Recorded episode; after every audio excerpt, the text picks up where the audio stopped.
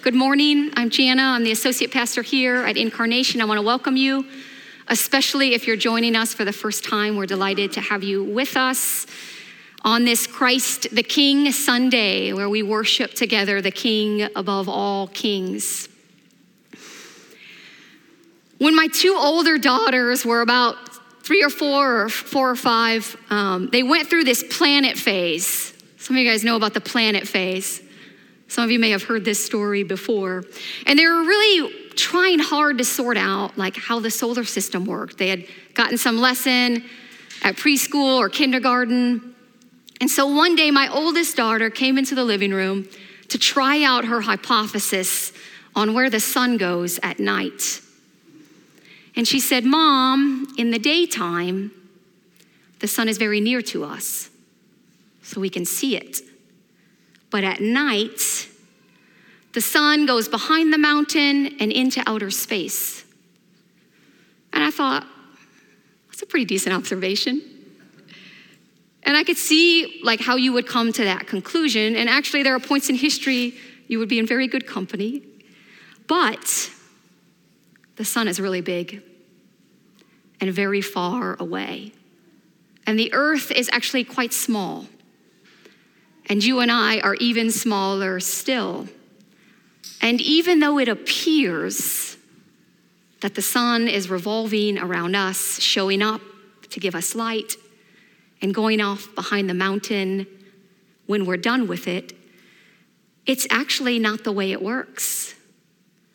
Actually, we are revolving around the sun. The sun is not revolving around us. Today is Christ the King Sunday, the final Sunday in our liturgical year. And today we sum up our year by remembering that the sun is really big and really powerful, and that the sun is not revolving around us Rather, we are revolving around him. Our gospel reading this morning is the climax in a series of readings about the second coming of Christ, Christ coming again as King. And if you're newly joining us this morning, we have been walking through a series of parables in preparation for Advent that have been calling us to get ready and giving us some indication of what that readiness might look like. And in our gospel reading this morning, we come to the climatic vision of what we are getting ready for. Our reading begins today when the Son of Man comes in his glory and all the angels with him. Then he will sit on the throne of his glory, and all the nations will be gathered before him. And here we receive a vision of the final judgment that will take place at the end of the age, and Jesus Christ will be king and judge of all. And I just want to invite us this morning to let this scene presented to us in the Gospels sink in. And at the moment that Jesus is saying these words and giving these discourse in Matthew's gospel, this is what people know about him. He was born to a poor family. He's got no money, no reputation, no job, no resume. This is his final teaching before he is arrested and sentenced to death by the authorities of his day. And in this moment, in that context, Jesus tells his disciples and those of us listening in that he will come back at the end of time and he will be the judge of every person that has lived and ever will live. This is a bold and shocking thing to say. It was then and it is now.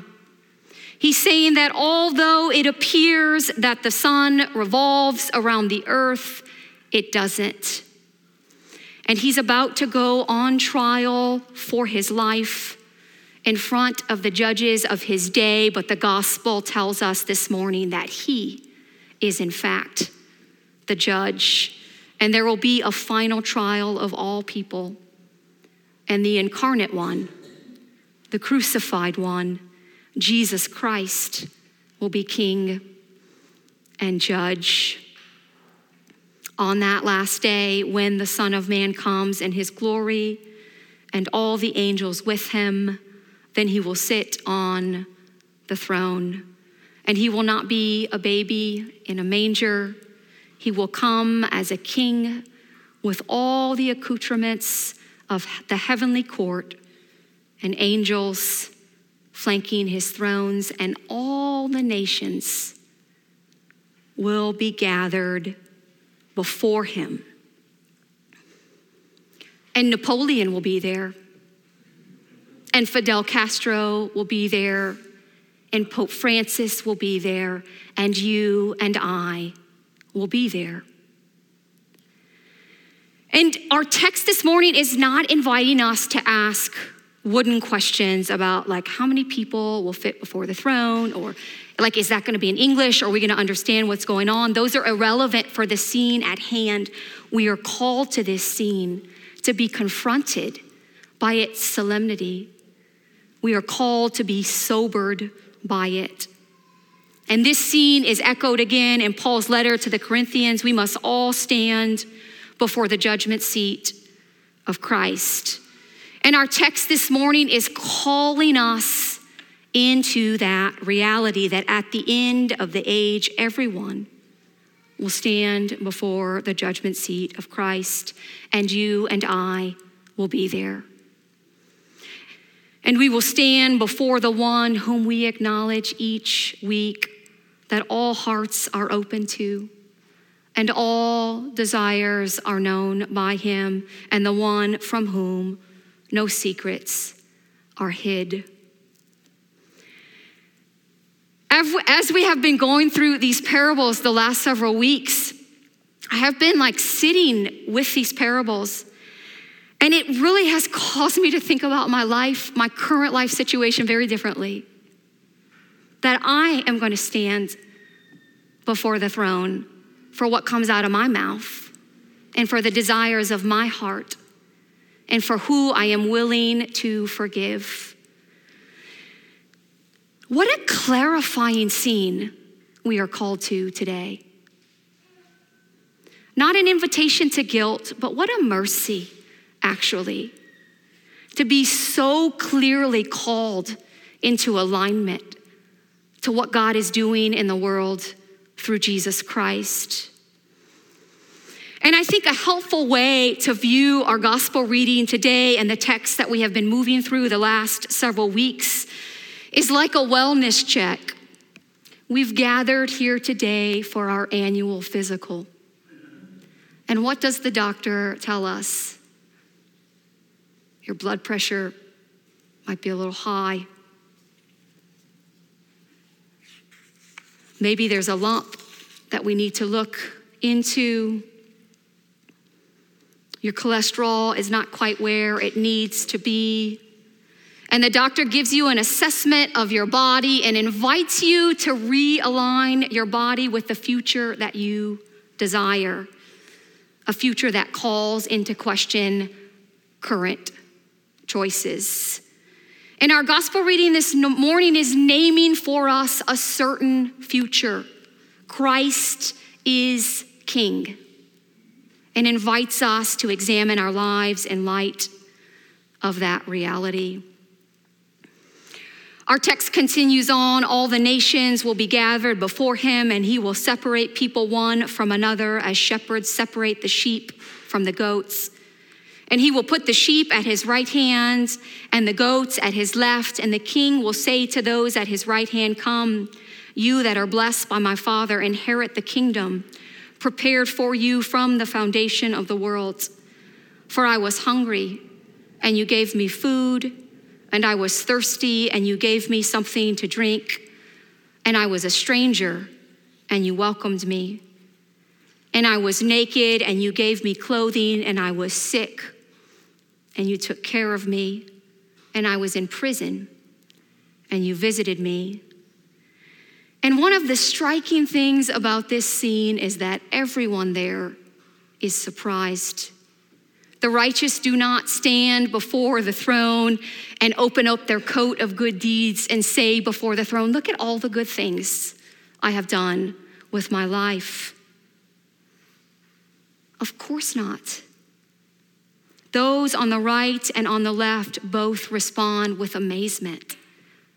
Lord, when? When did we see you hungry and give you food? When did we see you thirsty? When were you a stranger and we welcomed you? When did we see you sick or in prison? Those on the right are not aware that they had ministered to the hidden Christ among the least of these, and those on the left expected that they would be commended for their lives. This parable of the sheep and the goats is not about totaling up our good deeds. No one is going to stand before the judgment seat and say, Look at all this good stuff I did. We will all stand before Christ. Have mercy on me, a sinner, by what you accomplished on the cross. This parable is about serving Christ the King in all of life, and that Christ is hidden among us in places that we do not expect him to be. This parable is not about who's good or who's bad. It is that Jesus Christ is at the center. He is the king and the judge, and it is about serving him and honoring him in everything we do. And one of the primary ways we serve and honor him is by serving and honoring the least and the lowly. One of the focal points of Matthew's gospel is his emphasis on two things at once, which are highlighted in our gospel reading this morning that Jesus is the cosmic king. And at the same time, he identifies with the lowly and the least. That these two things are held together in Matthew's, throughout Matthew's gospel and in our gospel reading this morning. Just before her tragic death, Princess Diana visited a hospital ward in Angola filled with disfigured and suffering patients. And after the visit, one of the American doctors that was traveling with her was interviewed. And he says that she lingered by the bedside and touched the faces of some of the most disfigured patients, patients that many of the hospital staff could hardly even look at or be near. And he said, You can't fake that kind of nearness. Like, you can't sit in that seat and touch that face without sincerity. It's too far, actually, to be done for show. It's not the kind of thing that someone would do for show. And this is one of the reasons that pe- people loved, among many other, that people loved Princess Diana, that she was royalty. She was separate and did not have to be among people who were disfigured. But she was willing and wanting to be with the least. And so, as we approach Advent, we are invited to put together in one picture Jesus the baby in the manger, his willingness to enter our lowliness in the incarnation, and his majesty as King of kings. And it is this combination that is so wonderfully profound about Jesus Christ. He is above all things, and he is hidden in the least and the lowly. In our religious climate, much of what can get lost in our understanding of Jesus is our overemphasis on his willing to go low, which is, of course, a profound mystery. But it is the combination of his power and nearness to the least of these, which is gathered up in our text today that bears witness to who Jesus Christ is. And this is what we hear in our gospel reading And this is also what we hear in our epistle reading in Paul's letter to the Ephesians that God put his power to work in Christ when he raised him from the dead and seated him at his right hand in heavenly places, far above all rule and authority and power and dominion, and above every name that is named, not only in this age, but in the age to come. The one who is incognito in the least of these is the same one whose name is above every name. Christ is King. Last year, about this time, I was reading this wonderful parenting book called Parenting Towards the Kingdom. And I was talking to my kids a lot about in that time about like living our lives towards the values and virtues of the kingdom of God. And during one of those conversations, my son looked at me and said, You have a king? And I said, Yeah, Jesus is king. And he said, Are you kidding me? I don't have a king. And he took off running. And it is very easy to live our lives with this underlying hypothesis. Are you kidding me? I don't have a king. And it's fleshed out in our decisions, in the way we speak to each other, and the way we choose our own comfort and the needs of others. And it's also our larger cultural hypothesis. Like, I do what I want, right? With my body, and with my time, and with my money, and with my stuff. It appears to us that the sun is revolving around us, and it turns out that we are revolving around it. And it's not my body, and it's not my money, and it's not my time, and it's not my stuff. It all belongs to Jesus. All of it belongs to Jesus.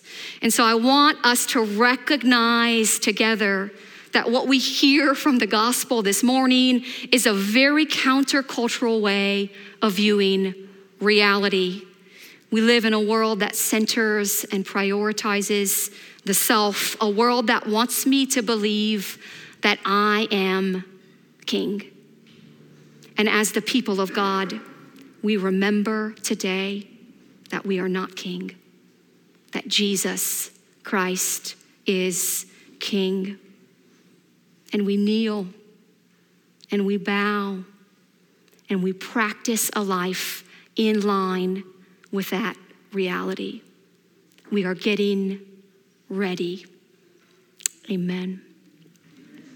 I want to invite you into a moment of silent reflection. And in this moment, I want to invite you to pray this prayer. King Jesus, I want to serve you. I want to serve you. And some of us might be here this morning in a spot that we might want to offer a precursor prayer, like, I want to want. I don't want, but I want to want. I want to want to serve you. King Jesus, I want to serve you. Amen.